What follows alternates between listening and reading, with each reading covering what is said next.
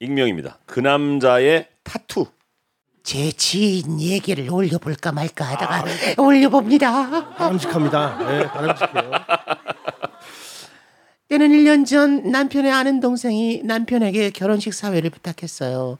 남편은 흔쾌히 허락을 했고 그 동생은 결혼 전에 꼭 식사 대접을 하고 싶다고 해서 저와 남편이 같이 나갔죠. 1차로 밥을 먹고 2차로 분위기 좋은 호프집에서 맥주를 마시는데 스피커에서 피아노 소리에 잔잔한 음악이 나오는 거예요.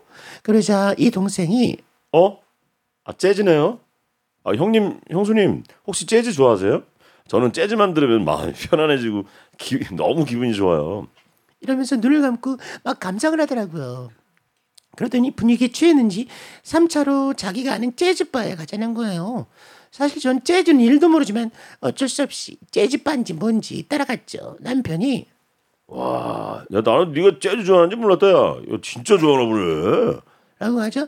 그 동생은 촉촉한 눈으로 사실 이 재즈바에서 여자친구를 만났거든요. 그때부터 재즈는 제 인생의 한 부분이 된 것 같아요.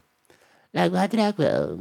그러더니 재즈 때문에 결혼도 하고 일도 잘 되는 것 같아서 얼마 전에 재즈 이니셜 타투도 했습니다. 라고 하는 거예요. 결혼을 상징하는 다이아몬드랑 재즈 이니셜을 새겼대나 뭐라나.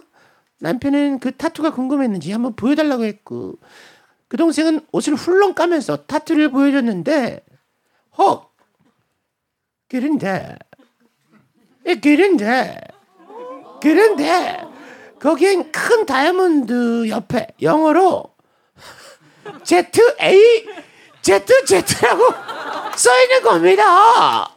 재즈가 뭔지는 몰라도 J로 시작한다는 것쯤은 알고 있었는데요. 남편 역시 야, 아 Z가 아니라 J 아니냐? 라고 했고 동, 그 동생은 무슨 소리예요? 재즈는 Z죠. 라고 우기더니 휴대폰을 들고 막 검색하기 시작했어요. 그때 제 남편이 회심의 한 방을 날렸습니다.